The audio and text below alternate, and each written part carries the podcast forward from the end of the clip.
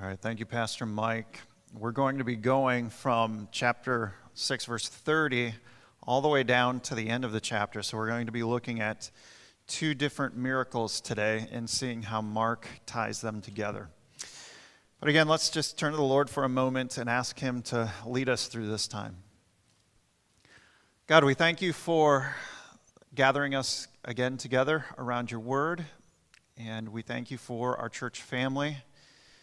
We ultimately belong to you. This church belongs to you, and we pray that you would feed us through your word. Please apply it by your Spirit again. We pray that you would guard the flock today, and please challenge our hearts where we need growth and change in our own lives. And we ask that our hope would ultimately be resting in you. In Jesus' name we pray. Amen. So it's amazing. Um, are the lights coming on, guys? Thanks. It's amazing how Mark has been showing us patterns and examples throughout his book. Uh, one of those patterns is of people who have seen and or heard the words and works of Jesus, yet they do not latch on to him with full trust and belief. So, for example, in chapter 5, just recently, Jesus went to the other side of the Sea of Galilee and healed a man who was possessed by a demon.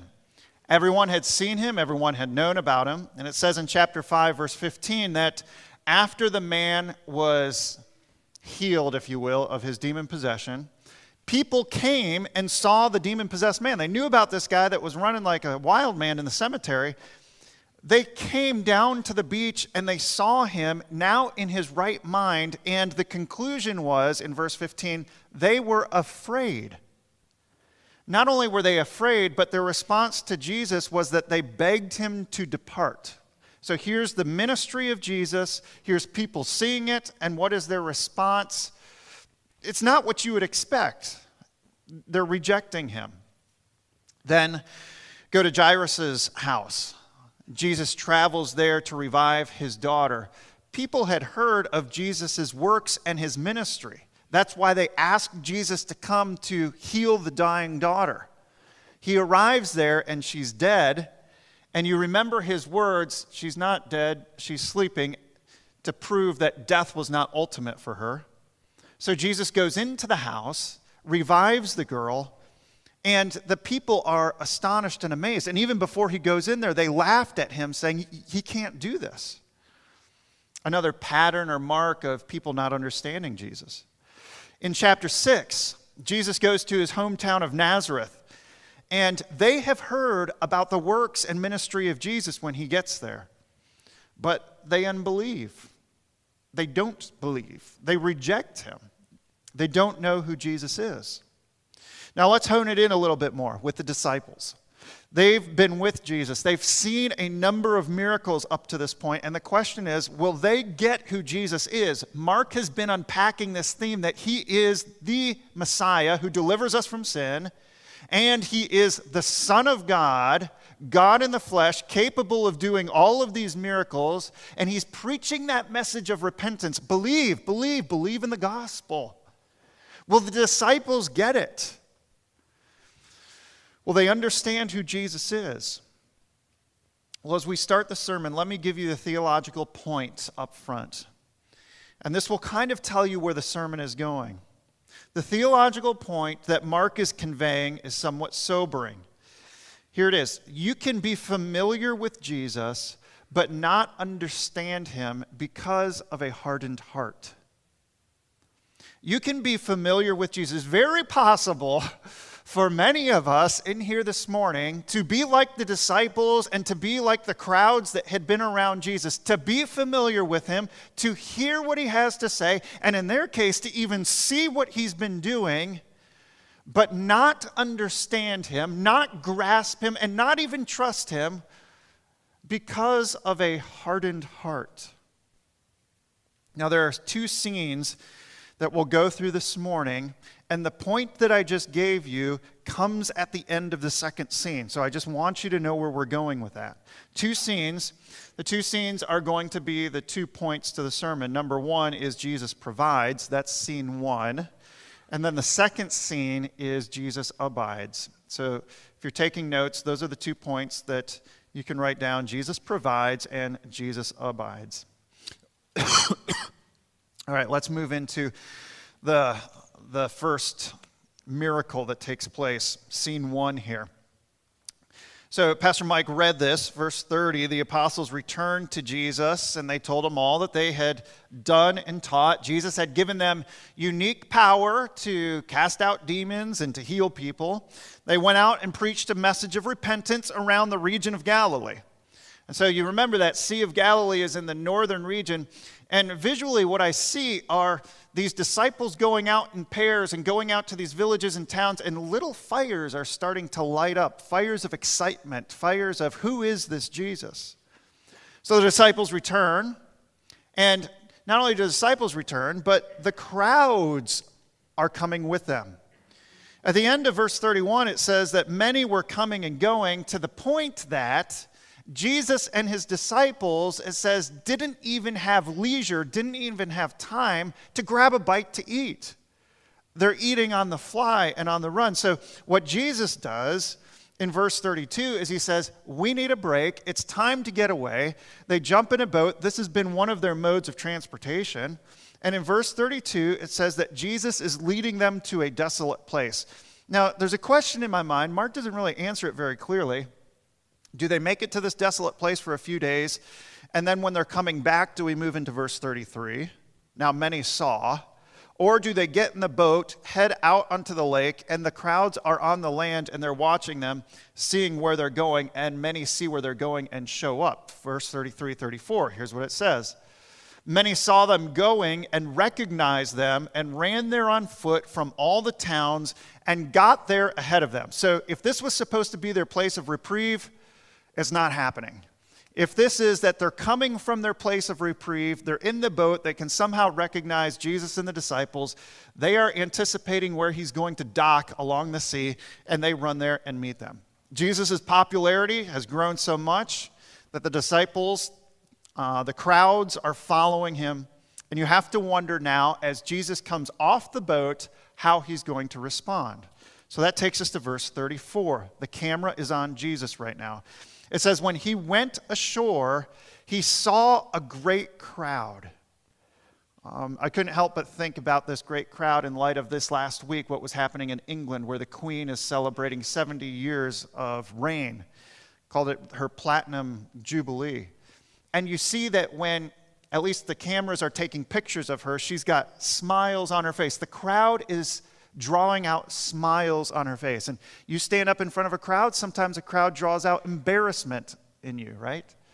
Sometimes a crowd might well up arrogance or appreciation. What does this crowd draw out of Jesus? What is his response here? In verse 34, it says that when he saw a great crowd, here is Jesus' response. Here is what wells up within inside of him. It says deep compassion is there. And don't miss that. That deep compassion is something that is very deep and guttural.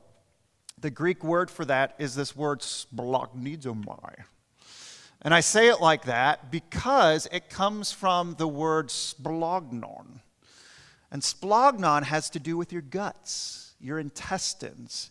This word for compassion, splanchnizomai, some of you remember that word onomatopoeia? Remember that? Where it sounds like something pertaining to the actual thing itself. What, what's going on is this compassion is welling up from within Jesus down in the deep splanchnizomai, splanchnon, his guts there. Now, like goofiness aside, there are things in life that draw compassion out of you. You see it, and it draws compassion out of you. I can remember a group of us went down to Haiti there and uh, did some work. This is, I don't know, 10 years ago. And I think one of the things is when you see real deep poverty, deep poverty, it draws out an emotional response we jumped on some of these off road little ATVs, and headed back about two hours into the mountains to visit one of the Christians there. And I, I remember the kids coming out, and some of the kids just had a shirt on, just a shirt, nothing else, just a shirt. And everything else was exposed. And there are some of the kids there that are chewing on an ear of corn. That was their food. So they're walking around, nothing on from the belly button down, and what they have in their hand is an ear of corn. And it, it draws something out of you when you see that. Some of you have been in those situations where you've seen something that really moves you. Maybe a family member has gone through a very hard trial or a very hard experience that you never saw coming, and your heart just pities them. This is where Jesus is. He's been busy. He's needed a break, whether he got it or not, I'm not really sure. He shows up, and you might expect him to say, oh, Not another crowd. I just want a few more days alone. But no, he shows up and he sees people like you, people like us.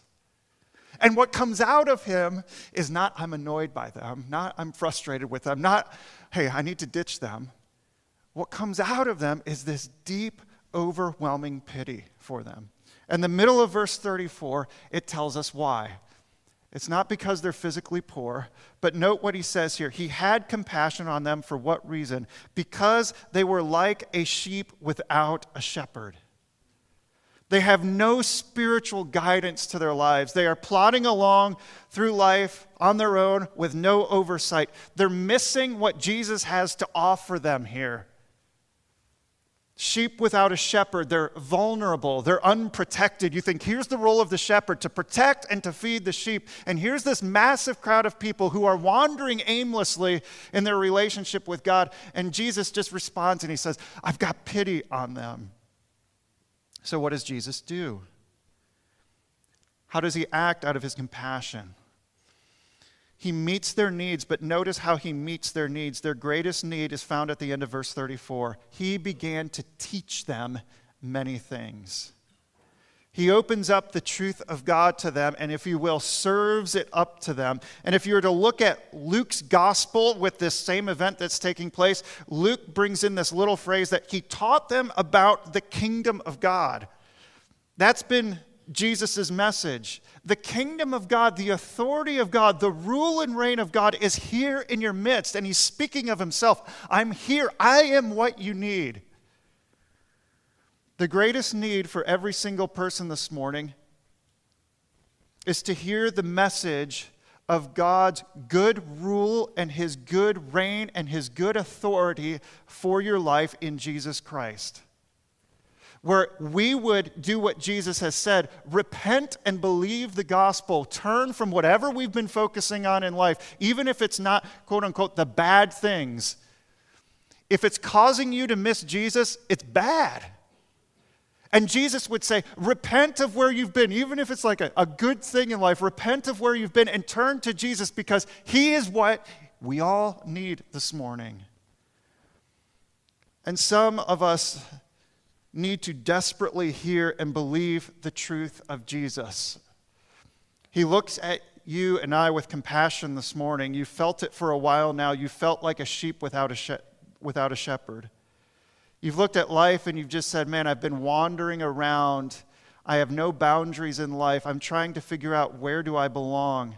And Jesus has compassion on you this morning and wants you to know that the best place for you to be is under the rule and reign of God. And so you would come to Him in faith saying, I believe, I believe the truth of what God has spoken to me in His Word. Otherwise, you're going to be vulnerable. And the Bible says that Satan is like a roaring lion looking around at these sheep who have no shepherd, aiming to destroy them with deception and lies. He's the deceiver. So Jesus teaches them we continue on, verses 35 and following. It says that after Jesus is done teaching them, it grew late. When it grew late, his disciples came to him and said, So this is later in the day. Jesus has been teaching. And the disciples say, Let's just catch our surroundings right now for a moment and see what's going on. This is a desolate place, and the hour is now late. So there they are by the Sea of Galilee uh, perhaps at a place where all of these people can be. And we'll see here that there were 5,000 men. So this crowd could be 15,000 people from all around Galilee that is gathered together. There's thousands of people here. And the disciples are taking all of this in and saying, This is a desolate place. The hour is now late. Jesus, you need to send them away to go into the surrounding countryside and villages and buy themselves something to eat. Now, keep in mind, this is not like a major event place that we would gather at, you know, for the fireworks, Coast Guard. And there's several thousands of people down there for the fireworks. And when it comes time to break up, everybody can rush Culver's and get their greasy hamburger or something like that. If you're hungry, just stop by a joint on the way home. This is a very different society and culture. Food is hard to come by. And so the disciples are just being very practical with all of this, saying, You need to send this huge crowd home, or we're going to have a real issue on our hands. Seems to be valid. But verse 37, Jesus' response is very interesting. And he drops an imperative on these disciples, and he turns to them and he says, Now you give them something to eat. Well, that's impossible now. Um, here's a massive crowd of people. The disciples are saying, No, here's the logical plan send them home because they need to eat. And Jesus turns back to them and he says, Now you give them something to eat.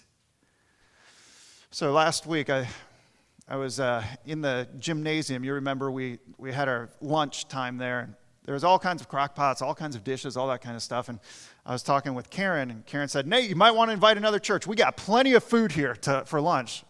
There was all kinds of food. Now imagine we're all gathered in the gymnasium, packed in there, it's lunchtime, and somebody says, Where's the food? And there's no food around. And somebody comes to you and says, Hey, it's your job. You give them something to eat right now. You might be thinking, raid the nurseries and look for goldfish or something like that.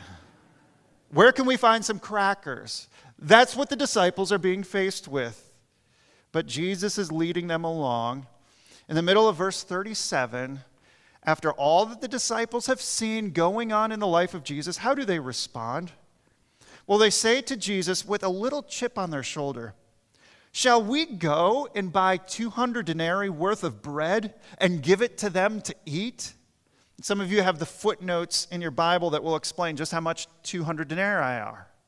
It's 200 days worth of pay for an average laborer. And so they're standing back and saying, Does anybody got 200 days worth of wages for us to go get some bread? Clearly, it's just kind of sarcasm here.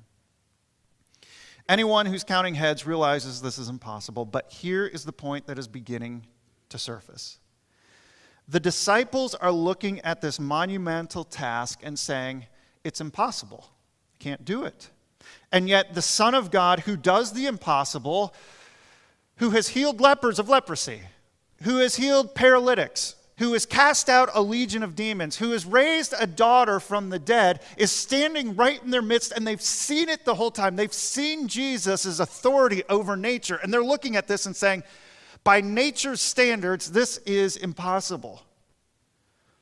They can be very familiar with Jesus very up close, but not understand and connect the dots in their minds with who Jesus is. So Jesus helps them along. Verse 38, he responds by asking, How many loaves do you have? Go and see. And when they had found out, they said, We've got five loaves and two fish. That's what they have to work with. It's going to feed many people. Verse 39, Jesus responds and said, He commanded them all to sit down in groups on the green grass, and so they sat down in groups by hundreds and by fifties. It's interesting language that Mark would include that. Uh, the reason being is because as you listen to noise in the Old Testament, as you listen to language in the Old Testament, Moses had to lead the people of Israel, and at times he would have them grouped down into groups of thousands, hundreds, and fifties. Moses trying to lead frustrated people would have faced that.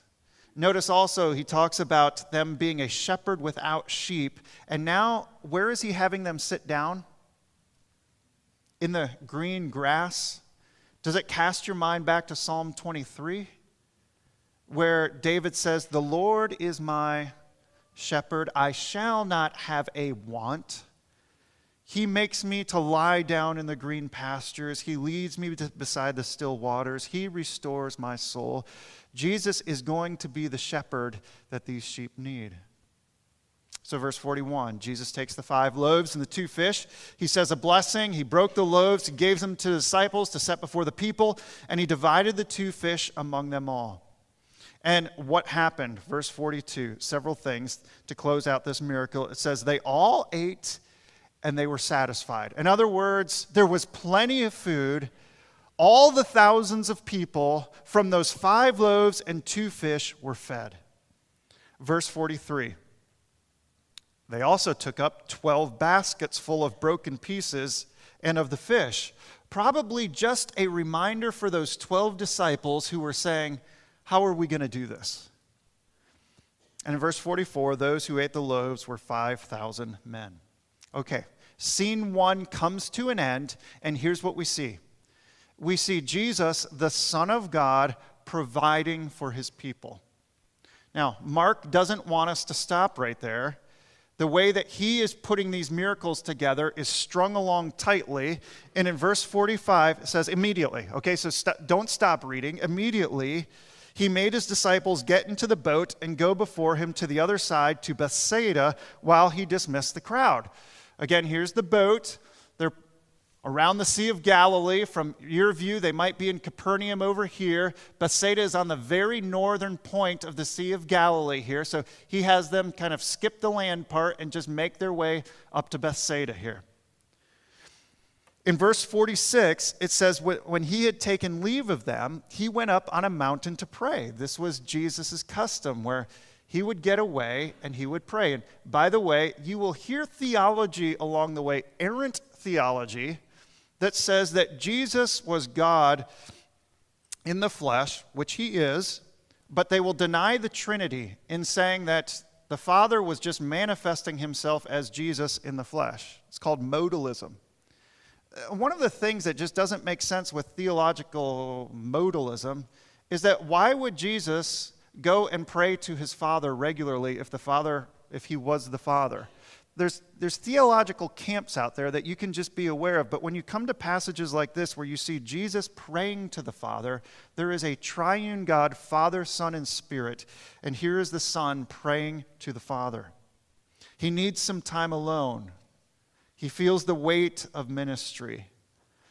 When evening came verse 47 it says that the boat was out on the sea and he was alone on the land. So there's the disciples out there, and Jesus is on the land. Clear separation. Verse 48. When he saw that they were making headway painfully, for the wind was against them. Okay, so soak it in here. Jesus is on land, he's up on a mountain, and the Sea of Galilee is approximately eight miles across and so, up on a mountain, you could see the span of the lake. The disciples wouldn't have needed to go out to the middle of the lake. They could have skirted along the shore there to make it up to Bethsaida. And it says that Jesus can see them as they're rowing across the lake, but he says that they are rowing and they are straining because of the wind. Some of you have been in canoes on a windy day. It's just kind of miserable to be out on a lake when the waves are choppy and you're trying to keep that bow right in front of you and the wind is blowing it along. What does Jesus do as he sees his disciples? It says about the fourth watch of the night, he came to them, and get this, kids, he was walking on the sea, not with a boat. He's walking on the sea. And there's many people who try to explain this away. There was a, a really high sandbar that jutted out right to where the disciples were, and he found that sandbar and followed the sandbar right out to where the boat was. No. Here is Mark presenting Jesus again as the Son of God who is over nature. the theme of walking on water is one that comes up throughout the Old Testament. Job chapter 9, verse 8.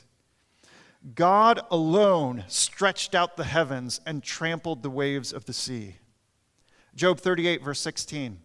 Have you entered into the springs of the sea, Job, or walked in the recesses of the deep? In Psalm 77, talking about the Exodus, where Israel came out, was pinned against the Red Sea, Psalm 77, verse 19, Your way was through the sea, your path through the great waters, yet your footprints were unseen. All right, so Mark is presenting us with this. Jesus' feet are not breaking the tension of the water, standing on top of the water, walking out upon it. And what is the conclusion that Mark wants us to have in our minds? Again, this is the Son of God. Only God can do this. Verse 48 says this at the very end. It says that he meant to pass by them. So this is intentional. Jesus is intentionally coming out to them walking on water, and he uses this language of meant to pass by them, I believe, for the purpose of showing them his glory. I mean, think about it. Here they are. He's called them to use the boat to get up there. He's on land. He sees them. He walks out, and the text says he meant to pass by. And what we see from Exodus, another passage, is that God intentionally passes by in order to show his glory to Moses. Let me read it for you Exodus 33, verses 18 through 22. Moses said, Please show me your glory. God said, I will make all my goodness pass before you and will proclaim before you my name, the Lord. And I will be gracious to whom I will be gracious, and will show mercy on whom I will show mercy. But, he said, you cannot see my face for man shall not see me and live. And the Lord said, Behold, there is a place by me where you shall stand on the rock, and while my glory passes by, I will put you in the cleft of the rock, and I will cover you with my hand until I have passed by. Here's Jesus, the Son of God, with his disciples. And I think this language of he meant to pass by is intentional in the sense that he is going to show them how glorious he is. Mark says that he is there passing by, and look at verses 49 and 50. It says, When they saw him walking on the sea, they misunderstood again. They didn't get who Jesus was. They thought it was a ghost, and they cried out, for all they saw, for they all saw him and were terrified by him. Okay, so put yourself out there. It's the fourth watch of the night between 3 and 6 o'clock in the morning. Um, they're straining at the wind. Maybe their boat is in danger of going down. And here comes Jesus walking on the water to meet them. They think it's a phantom, they think it's a ghost here that is out there. But notice what Jesus says to them. His first words are this Take heart or take courage. It is I. Do not be afraid. Right, just some thoughts about Jesus' words there. Take heart, take courage. It's the same language that Moses used when Israel was up against the Red Sea and Pharaoh's army was coming. Exodus chapter 14, verse 13. Moses said to the people, Take courage. Stand firm and see the salvation of the Lord, which he will work for you today. And in Jesus' language here, he tells them to take courage, but then he tells them how they are to take courage or for what reason they are to take courage. It's the very next words It is I. It's the same language, again, appealing to the Old Testament, the Septuagint, the Greek translation of the Old Testament. It's the same language for I am, the Yahweh God here. Do not be afraid. Why? Take courage. Why? Because of who Jesus is. And so, in all of this, what you see Jesus doing is saying, even these boundaries that you feel between you and myself, which Mark pointed out, they're on the water, I'm on the land. How am I going to get to them? Son of God comes wherever he needs to to meet you where you are. Take courage wherever you are. You're not alone. Take courage. Do not be afraid because Jesus is present with you. I am is with you. God is with his people. He is always with his people. No matter what you're straining against this week, God is with you because this is who God is. And so Jesus says, Take courage. I'm here. I'm here with you. I've mentioned this before, but growing up, there was always a security when dad was near. No matter what was going on, dad always had those big farm hands, and whenever he was present, there was security that was there. He could take care of it, things would be fine. And what Jesus is doing is using a similar picture. I'm here with you. It's okay. Don't be afraid. Verses 51 and 52, we have to keep going here. He got into the boat, and the wind ceased. Again, testifying to the fact that he is the Son of God. They were utterly astonished. They were at this place where they were astounded. Some of your versions might use the word amazed. I'm not crazy about that word because when we think about the word amazed, we're almost led to say, yes, I have a category for what just happened. I'm amazed that it happened, but I, I can understand how it happened. Golden State Warriors, they're down one game to nothing in the NBA Finals. You think Steph Curry, he's pretty amazing. You know that he could come back and just drain some threes all over the Celtics, and you'd look back and you'd say, Now that guy is amazing, but I had a category in my mind for it, knowing that he could do it. The disciples, this is not a category. They're, they're astounded, they're astonished, they're bewildered, they're confused. Why is that? Because they have missed the fullness of Jesus' greatness. They haven't come to understand exactly yet who Jesus is. How does a man control the sea and calm the winds down? How does a man thinking back heal leprosy? How does he cause a paralytic to walk? He does these things because he's the Son of God. And what is really cool is he's with you. It is I. Now, a little extra biblical study here. If you're reading Matthew's gospel, uh, I was encouraged by this because Doug Jager was we are following Mark's gospel and he says, "Well, if I'm reading Doug, if I'm reading Matthew's gospel, here's what Matthew says. Let me tell you what Matthew says. By the way, Matthew's account has Peter saying, Jesus, command me to come to you. That's where Peter walked out on the water. Mark doesn't include that. That's not for Mark's purposes here. Matthew's gospel has the sea calming down, and the text says in Matthew's gospel, they respond and say, they worshiped him and said, Truly, you are the Son of God.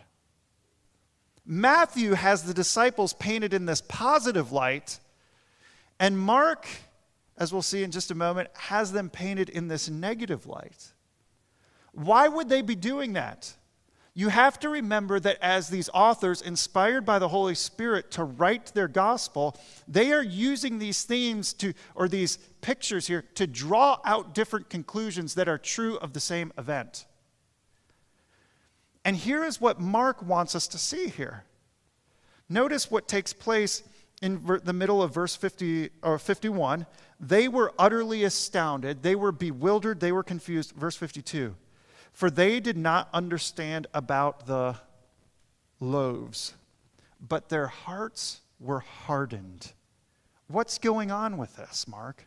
Here's how one commentator puts it They, that is the disciples, they failed to see the wonderful glory of Jesus and the greatness of his power in the miracle with the loaves, which was just as much an act of power as the walking on the water or the causing of the wind to cease.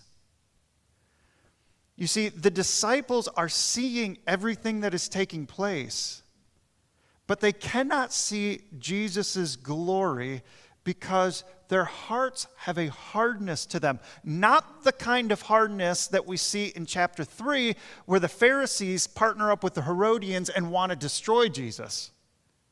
This is not that kind of antagonizing heart, hardness. It's a dullness of heart. It's a hardness where they would say, I'm aiming to follow Jesus, and I hear the things that he says, and I see the things that he does, but I'm missing out on the glory of who he is. So, what is the lesson that Mark would have for us?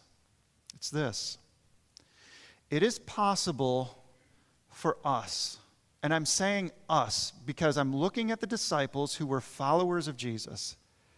It is very possible for us to be very familiar with Jesus, to sit under his teaching, to believe in the miracles that he does, like the feeding of the 5,000 and the walking on water, yet still have a heart that is hardened to his glory and therefore miss out on really understanding who Jesus is.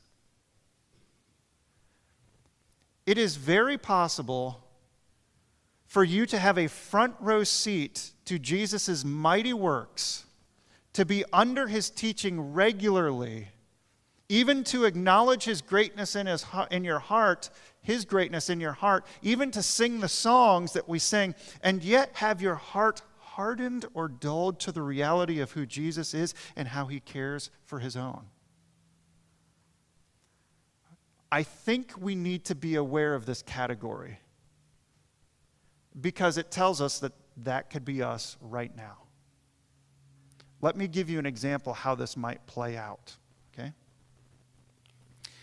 I think that at times I have been in the boat, and at times my heart is hardened to the glory of Jesus as the Son of God who is with us. How might that look? I'll point to myself and then I'll give you another example. There are times when I face situations in my life where I'm called to be obedient. Here's what the text of Scripture says. This is our, this is our guide, this is our authority, so we have to be obedient to it. Okay, I'll do it. Yet it seems like there will be no possible outcome, good outcome of following Jesus in obedience. So here are the disciples. They've seen Jesus. What's the command? Give them something to eat. That's impossible. Can't do it. Nate, I want you to follow me in obedience. What did God have planned for Nate's life? Well, part of that plan was to marry up, have four kids, and come to Grand Haven. And when I thought about ministry as a college guy, when God started doing this, when He started giving me the command, pressing in upon my life, I started looking at myself saying, can't be. Now, where is my attention focused? On myself. And what am I missing in that moment? The glory of the Son of God, who can call his people along, lead them in obedience, and take care of the outcome.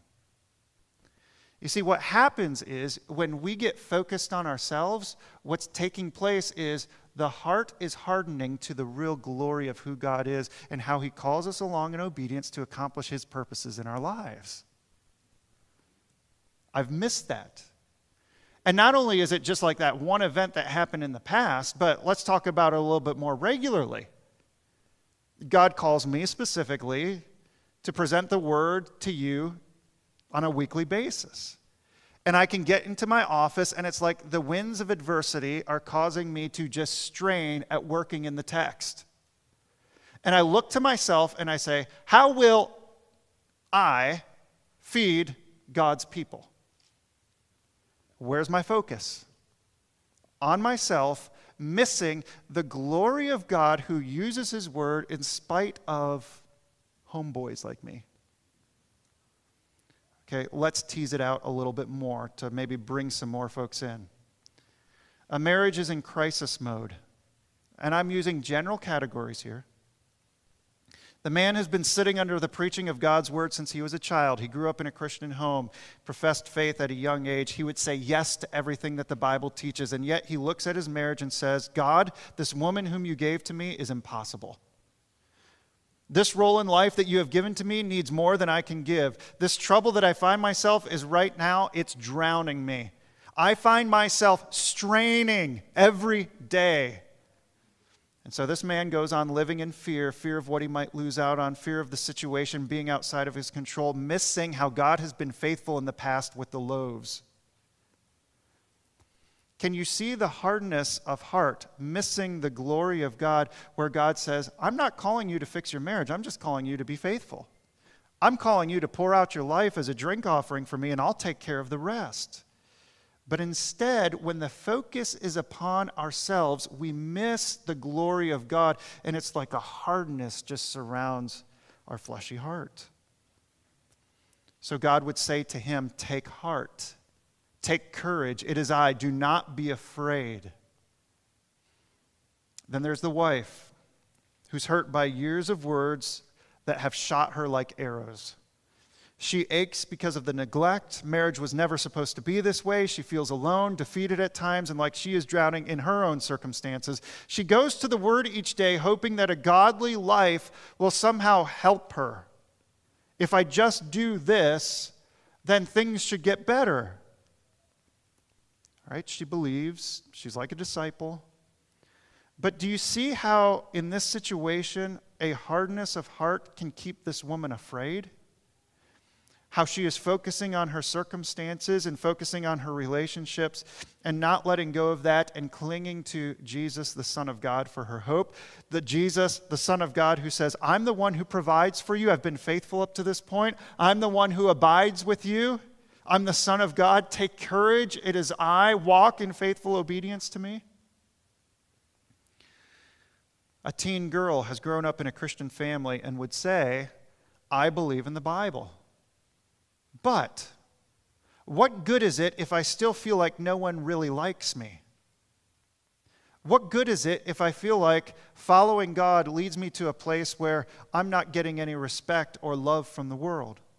Can you see the hardness of heart that keeps that teen girl or teen boy from understanding the compassion that Jesus has for her?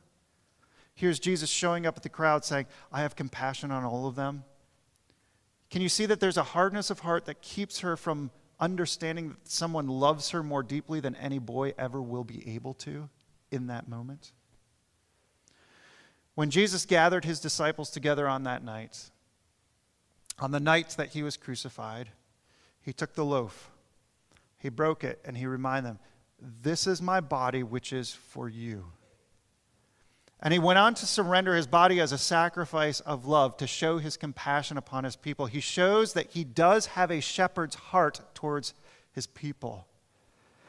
And so we should respond in faith this morning, not with hardened hearts, but with hearts that say, Jesus, I want to keep my eyes on you, not on the circumstances that I'm facing. We hear Jesus' words saying, Take courage, it is I, do not be afraid. We want to be in the place where we're believing that Jesus is the Son of God who is compassionate towards us. He's the Son of God who is a shepherd to us. He's the Son of God who does provide for us. And He's the Son of God who will abide with us. So we come to this and we say, Beware of a hardened heart by believing believing in Jesus as the Son of God this week. Let's pray.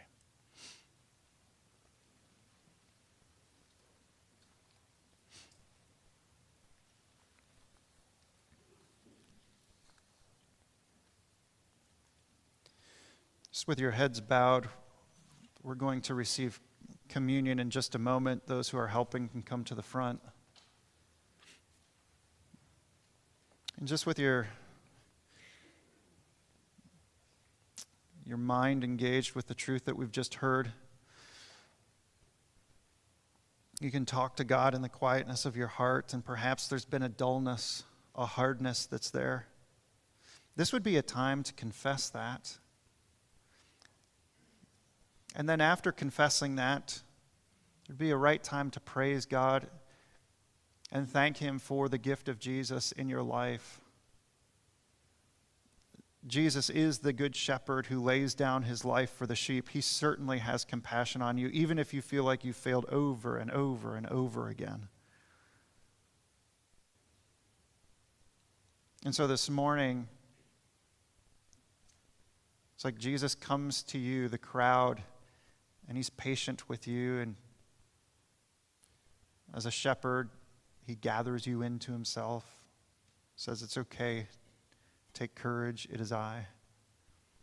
You can spend some time just thanking God for who Jesus is to you this morning. I'll come back and pray in just a moment. God, thank you for your presence with us. Thank you for your truth that guides us. We want to live by faith, not by sight this week. In Jesus' name we pray. Amen.